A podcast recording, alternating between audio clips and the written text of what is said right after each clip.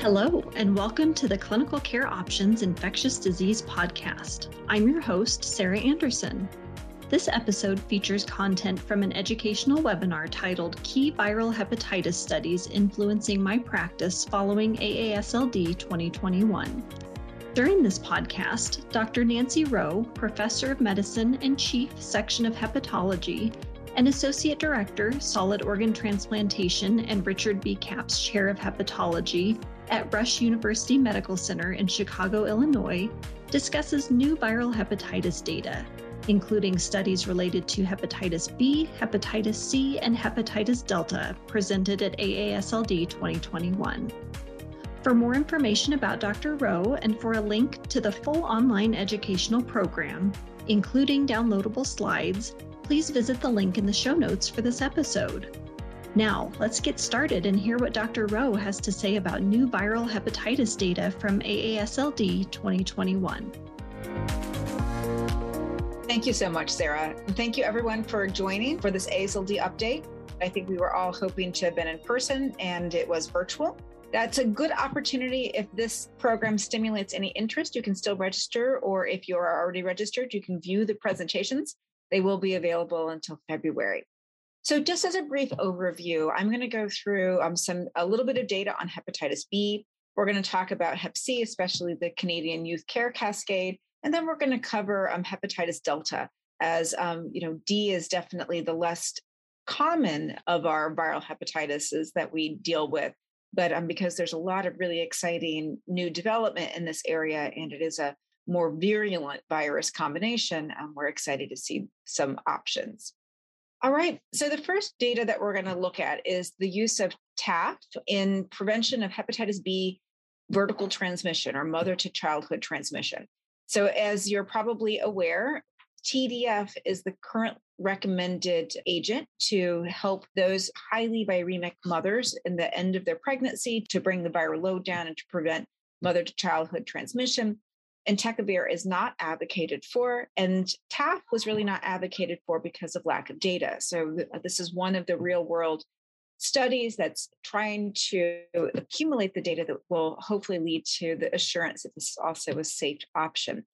Um, the eligibility were maternal age greater than 20. It was anyone who presented at any pregnancy stage was eligible to participate.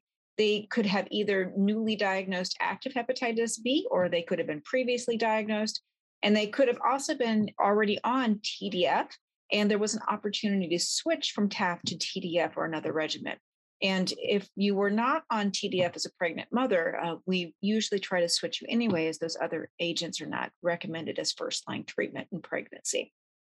Primary endpoints were maternal safety, infant safety, and then they also did some indices on head size and, and baby size at birth and seven months, just to make sure that there was no other foreseen abnormality in the child. Secondary endpoints included the maternal rate of undetectable hepatitis B mm-hmm. and then infant really serology and markers at seven months to really ensure that there was no maternal childhood transmission. So, looking at maternal safety, you can see that there were about 200 individuals equally weighted between the TDF and the TAF arms.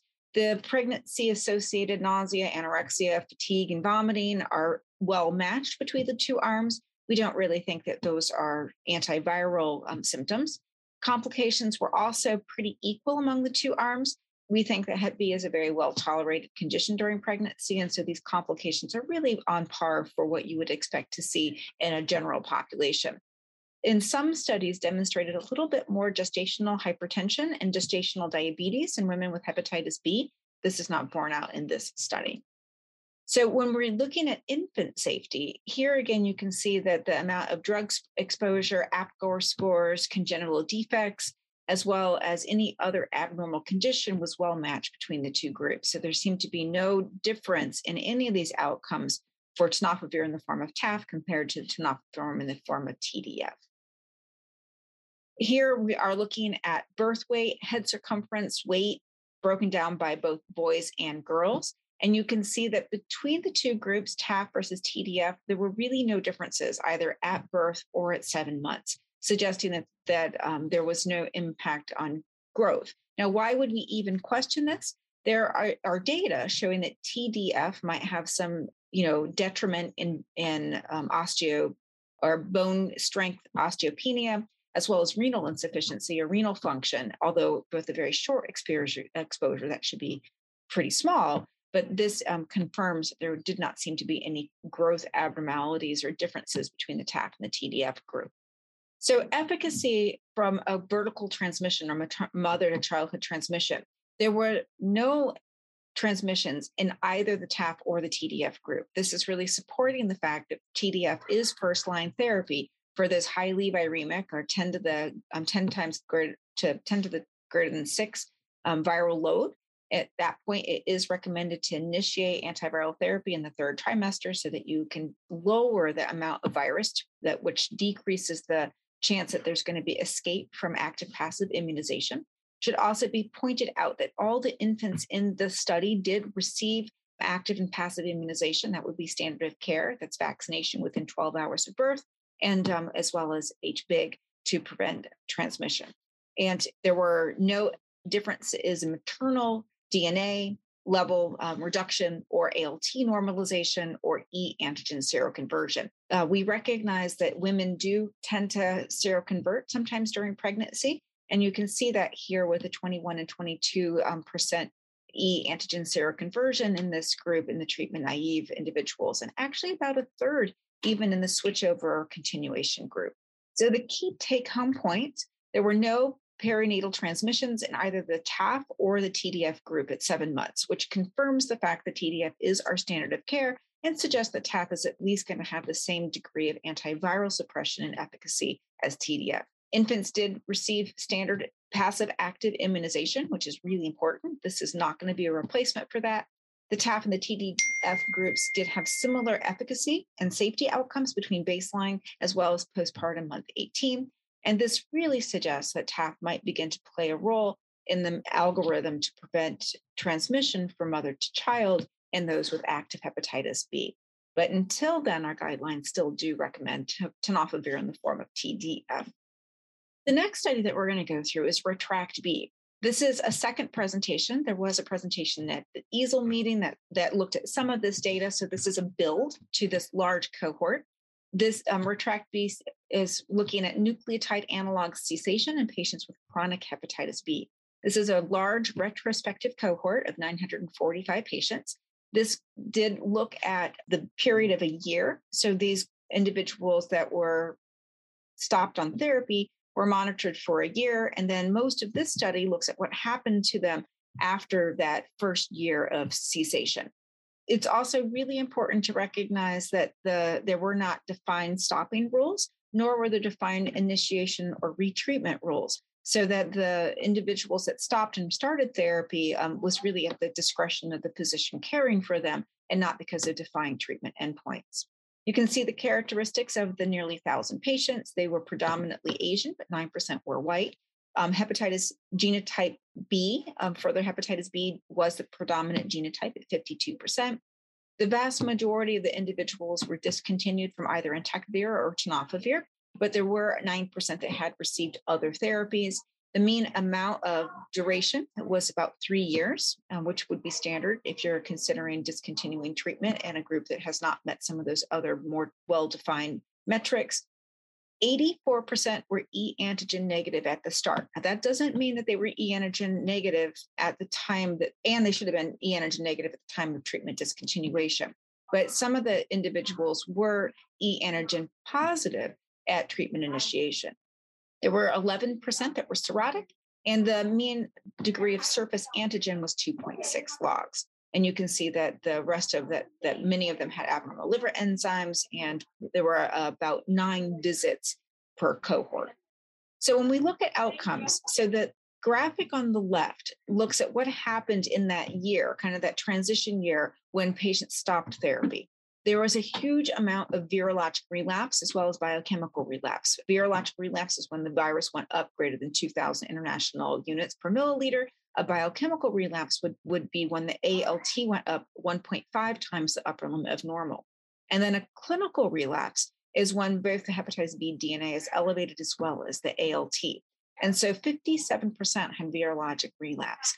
Clinical relapse only occurred in 24%. That's expected, right? The virus starts replicating, then there's the opportunity to have an ALT increase. And so, if treatment is reinitiated or if they never had that ALT elevation, then there's going to be a lot less clinical relapse. It is important, though, that at least one or more relapse episode occurred in 66% of the patients. And so, a fair number of them in that first year did have some form of relapse. When you look at the graphic here on the right hand side, this shows that those that had sustained remission. So remember, after that year and beyond, so that the graphic starts at, at one year post discontinuation and goes for up to four years after that.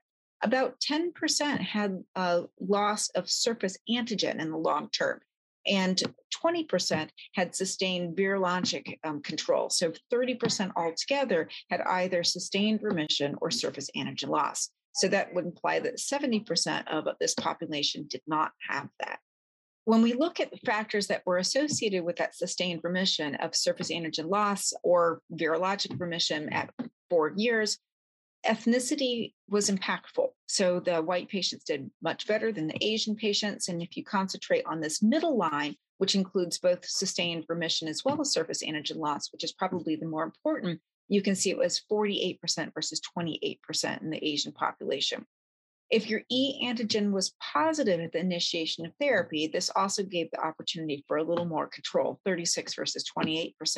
Although in those that started treatment at E antigen negative, 28% to have sustained remission is still pretty important. Um, it suggests that not everyone, but a sizable minority still were able to come off therapy and have a sustained remission. Surface antigen um, levels at the time of cessation uh, and commonly associated, and you can see this is also true here. 58% versus 24%, and those that had low levels of surface antigen.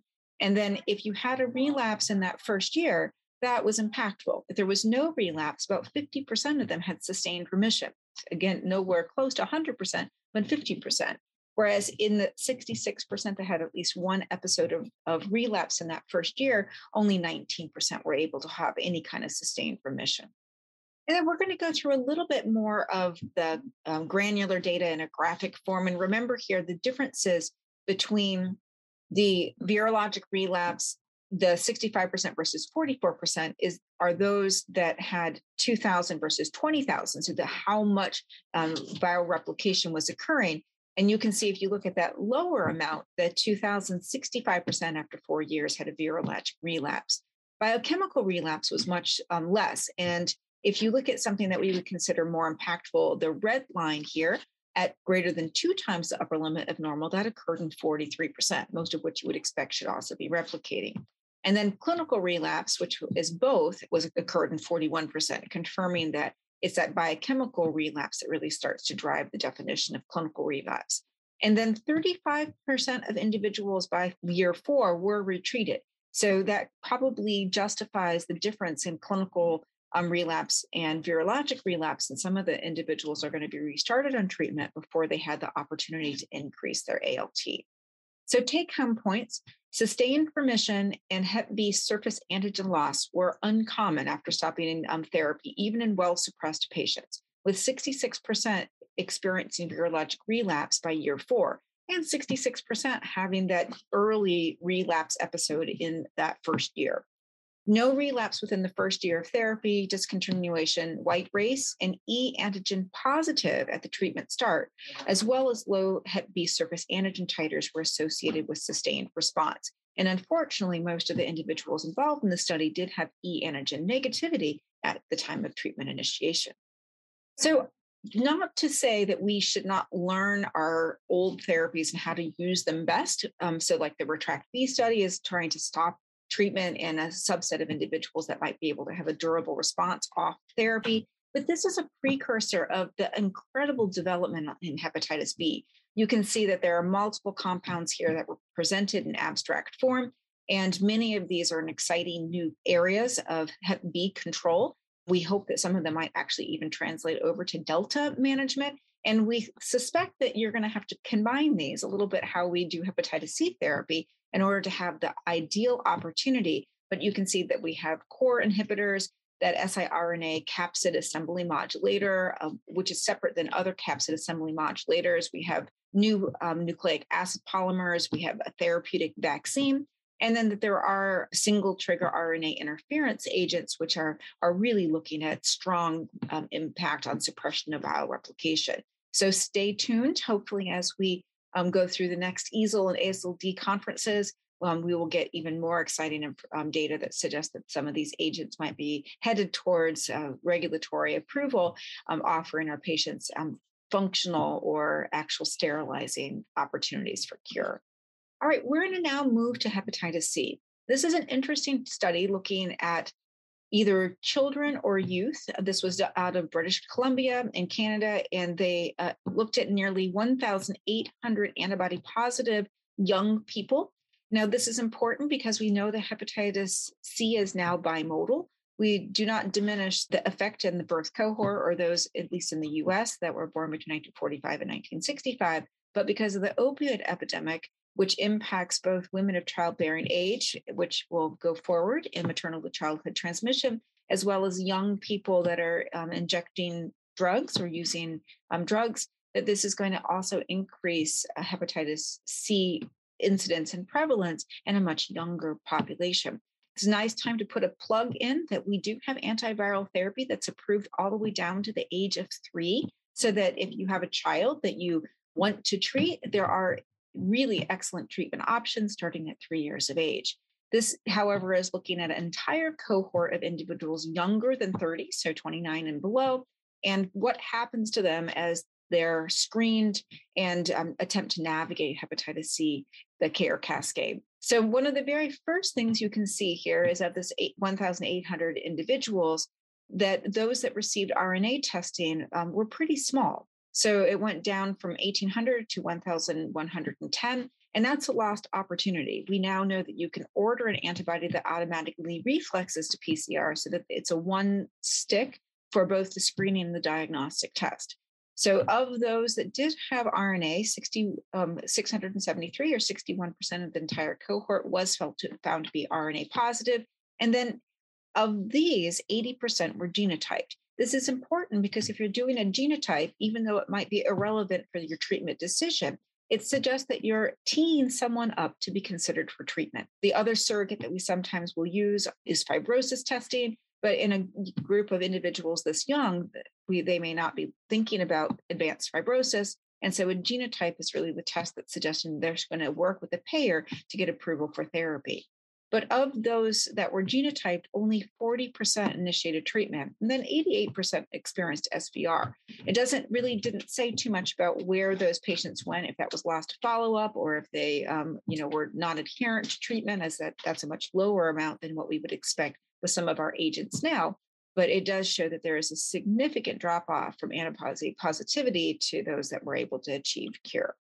So, key take home points findings um, really revealed that there was a significant gap in hepatitis C therapy initiation, even though there were obviously other gaps along the care cascade. So it really emphasizes that there are likely barriers um, that make linkage to care of this population challenging and that these have to be identified and addressed. And there were several, although not featured here, there were several um, abstracts presented at AASLD that address some of the creative ways to engage individuals that are still in high risk um, psychosocial situations into therapy. So this Sarah Blach actually presented a really nice reset. This is pre-pandemic data, so that the hepatitis C global status was recalculated um, to see what the impact of treatment was so that they used mathematic modeling that was based on real data. Often it developed with the assistance of the actual country and the governing body. And those where they couldn't do that, they used other ways of trying to uh, make their model.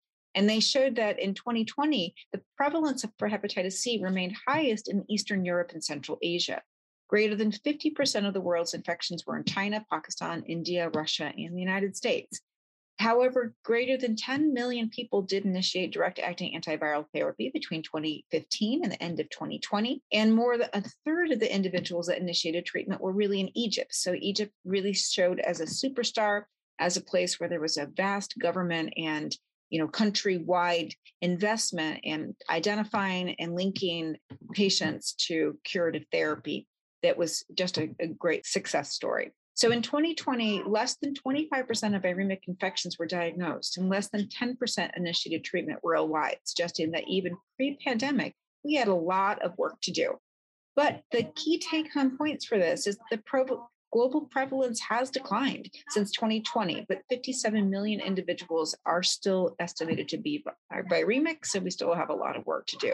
Lack of screening and then subsequent diagnosis is still one of the largest barriers, although we could see from the Canadian study before that that even initiation of treatment in those that are identified as having hep C is lackluster. And so we have a we have a lot of things along the care cascade to address in order to lead to worldwide elimination. All right, the last topic that we're going to move towards is hepatitis D, Delta. And this is something that we don't usually talk about because we're really ha- seeing a lot of new opportunity for treatment of this group. There were several studies, and we're going to walk through a couple of those.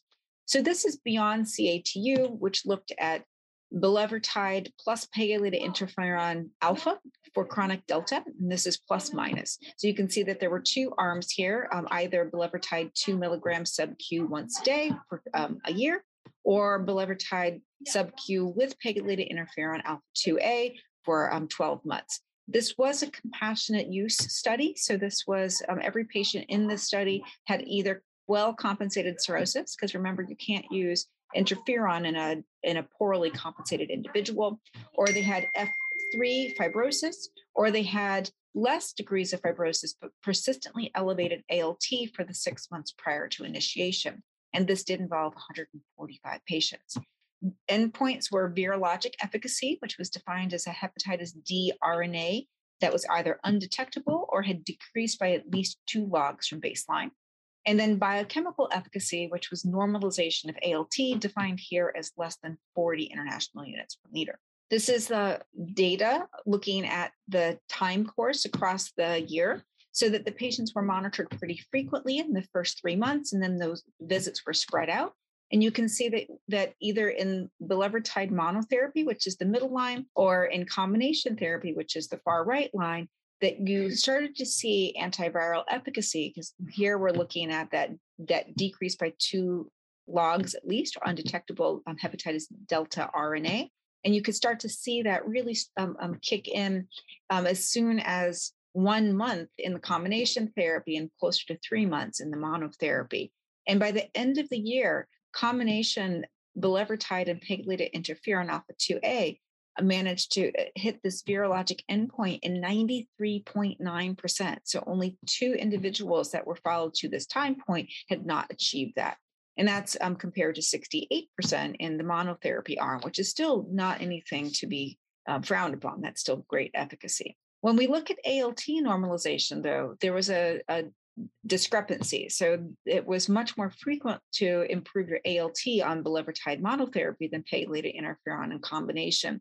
And um, this was felt to probably be related to the PEG therapy itself because it did not correlate to those that had suppressed their delta RNA. When we consider adverse events, so you can imagine that an interferon based therapy is going to have a lot more adverse events. And you can see that any adverse event was 43% in the combination opposed to 29% in the monotherapy, but grade three to four adverse events were equally matched, um, seven patients and six patients along the two arm. And discontinuations due to adverse events were actually very rare, two patients one and three in the other. Um, there were a handful of liver related adverse events, uh, slightly more in the bulevirtide um, arm, and, but this was not felt to be statistically significant. And there were very few injection site reactions, so the therapy was actually very well tolerated. Now, bulevirtide is associated with um, an asymptomatic increase in bile acids, and you can see this occurred in about most of the patients 76 out of the 77 in monotherapy and 68 out of 68 in the combination. So nearly all patients had that increase in bile acids, which we've actually known about, and there was no deaths.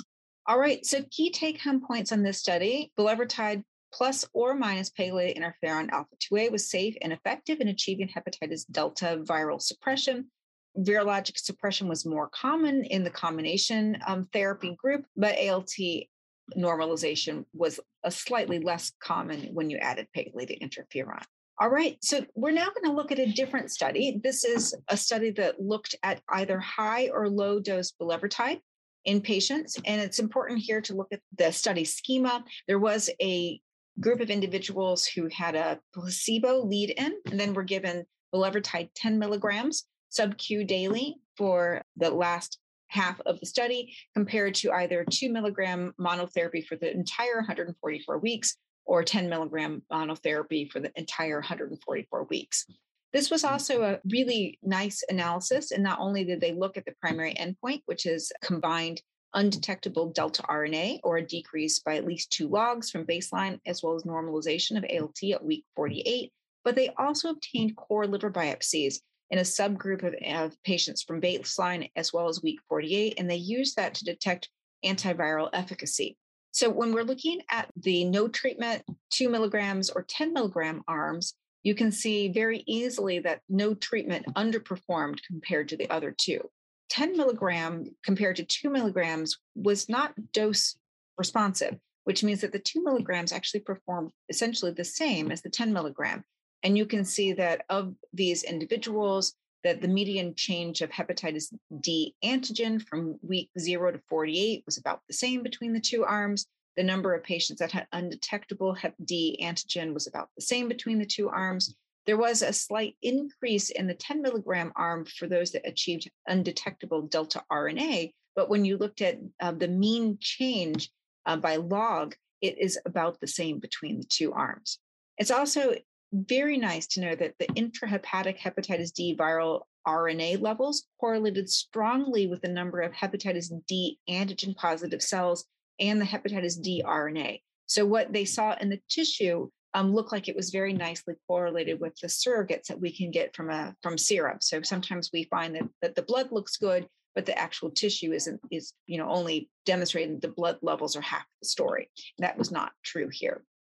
So the study also looked at some other inflammatory markers. So you can see that they looked at levels of, of CXCL10, which is an inflammatory cytokine. Cytokine. They also looked at other interferon stimulating genes, and that they demonstrated that bulevirtide reduced expression of these interferon stimulating genes as well as the um, level of the inflammatory chemokines and cytokines, suggesting that if you can control or if you can decrease the delta RNA, that that's going to lead to less inflammation and and hopefully less fibrosis and progression in those individuals with hepatitis B and D delta co-infection. So the take-home points here: intrahepatic hepatitis D virus RNA levels were significantly decreased at week 48 with bulevirtide treatment versus none. Um, that was true with both 10 as well as the 2 milligrams. More than 33% of the bulevirtide treated patients achieved undetectable RNA, which is very exciting. And do know, though, from our other study that if they had combined it with pegylated interferon, it probably would have been a little more robust. Um, the number of delta antigen positive hepatocytes significantly declined by week 48 with bulevirtide treatment versus none, suggesting that the um, surrogates in the serum reflect what's going on in the tissue and about 50% of bulevirtide treated patients achieved undetectable delta antigen levels, which is also really exciting. This did translate to reduction in liver inflammation related to a reduction in delta infection. All right, now the last two studies I'm going to go through pretty quickly because I know we want to have a little time for questions. And this is really looking at a number of database claims or large data cohorts to, to give us a characteristic understanding of what delta looks like in the US. And so the first study was from Dr. Gish. And some of the important things here, and this is using a US claims database analysis, is that this population is young. They looked at anyone that had a hepatitis B or D, ICD 9 or 10 code, and then they looked for those that had Delta on top of hepatitis B. And those that had Delta infection really concentrated in this young demographic. And this is important because as this, this group of individuals is at higher risk for more um, severe outcome and liver cancer, this is going to be more impactful as it's a young population working. And so it's really important to know that this is why we need to screen for this.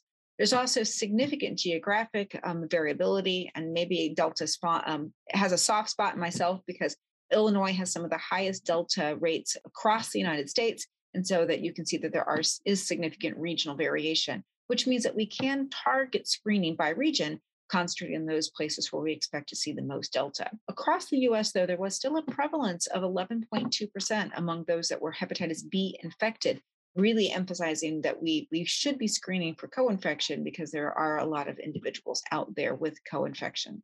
Now, this was a different study, also uh, from a US claims database, looking at disease severity as well as a type of insurance. And you can see here again emphasizing that that there is a young um, population with delta infection compared to mono infection. And this was significant. The B mono infected were a little bit older. The insurance type here also the majority are going to be commercial but there were um, differences there was a little more medicaid in the hepatitis d co-infected group when we look at comorbid conditions or um, you know liver related morbidity and mortality there is a significant increase in delta infection this includes things that are common medical conditions like hypertension but also other comorbid conditions like smoking substance abuse alcohol abuse and remember the risk for delta some of it is going to be just geographic. There are places like Romania, Russia, Mongolia, where there's going to be a lot more Delta, which might be from maternal to childhood transmission. But we also see Delta in injection drug use. And so this is emphasizing that the population does sometimes have some psychosocial barriers. Did see a fair amount of hepatitis C co infection with both groups, although it was statistically significant um, to be higher, and a lot more HIV co infection. Decompensated cirrhosis was also a little bit more um, common, although cirrhosis itself was about the same between the two cohorts. And there was also an increased signal in both liver transplantation as well as liver cancer, as you would expect if there are a young group of individuals with decompensated cirrhosis and cancer concentrating in them. So the take home points here are really that patients with Delta have a significantly higher risk of liver disease, increased rates from comorbid conditions as well as liver related morbidity and probably mortality than those that have Hep B mono infection. And that the characterization of the population really highlights that we should be screening mm. for this and, and linking them to care with this young demographic. We want to make sure that we mitigate disease progression. And the studies that we presented before really show that we are going to have some agents to help us accomplish that. All right. So I know that I didn't give you a lot of time for Q&A. I'm happy to stay for a little bit over if you are. And Sarah, I think you're going to give me some questions. Is that correct? That is correct. And thank you, Dr. Reau, for that excellent presentation and, and being giving of your time to stay for a few minutes over because we've had a number of questions come in through the chat box, and we'll get to as many as we can in the next few minutes. Uh, so the first question links back to the uh, pregnancy study in those uh, mothers with hepatitis B. And David wants to know if you think there will be similar trials with the use of entecavir in this population.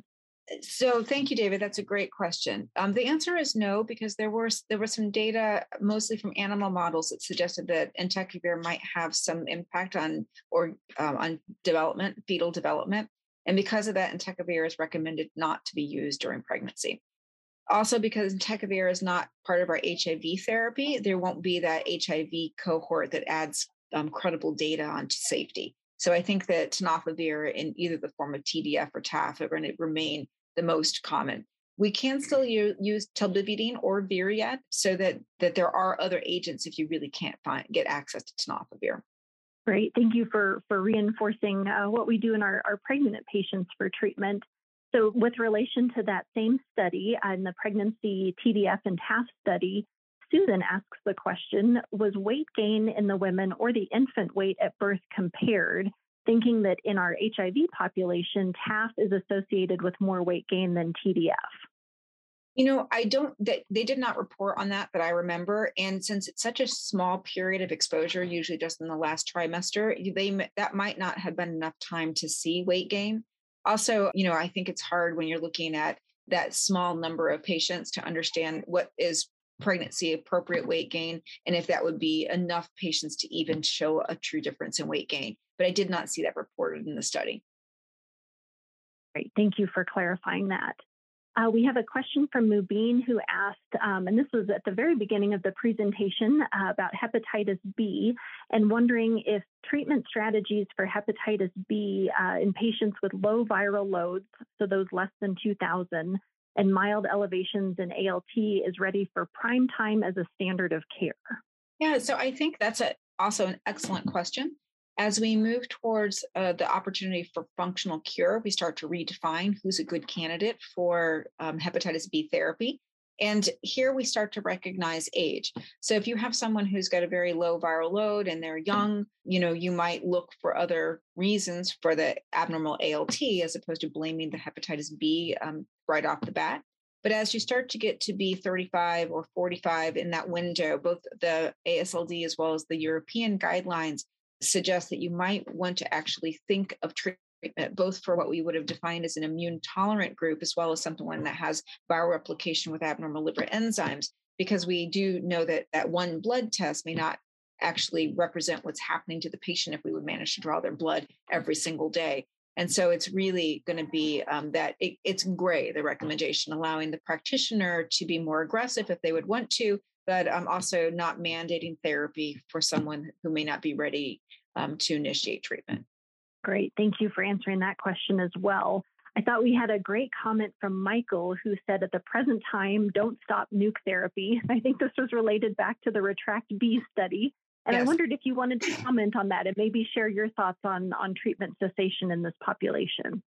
So there's certainly a group of individuals that stops treatment against the advice of their physician. I think that one of the most important messages, if you have someone who's had durable long term suppression and you think that you want to stop, you have to recognize that you need to have intensive monitoring, um, not even just in the first year, right? So, probably beyond the first year, because there is a significant risk for clinically relevant relapse. And I think that we would never recommend discontinuing treatment in someone who's got cirrhosis, even though that group, uh, that demographic was included in this study. Um, certainly, those that meet the more traditional endpoint, so e antigen seroconversion, gives you a little bit more reassurance that you're going to have a, a better opportunity for, st- for sustained remission.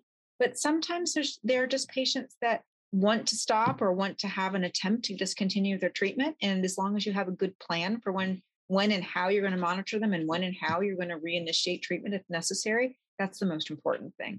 But yes, it's not it's not for the faint of heart.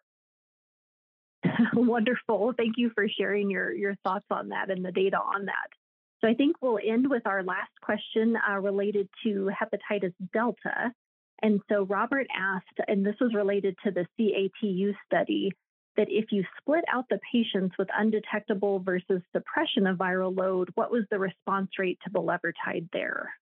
So that is a great study. I mean, a great question. And I unfortunately looked at way too many bulevirtide data points to know that right off the bat. I think that there's a group that does suppress virus completely. It is much more common in the ribav uh, in the PEG plus bulevirtide arms.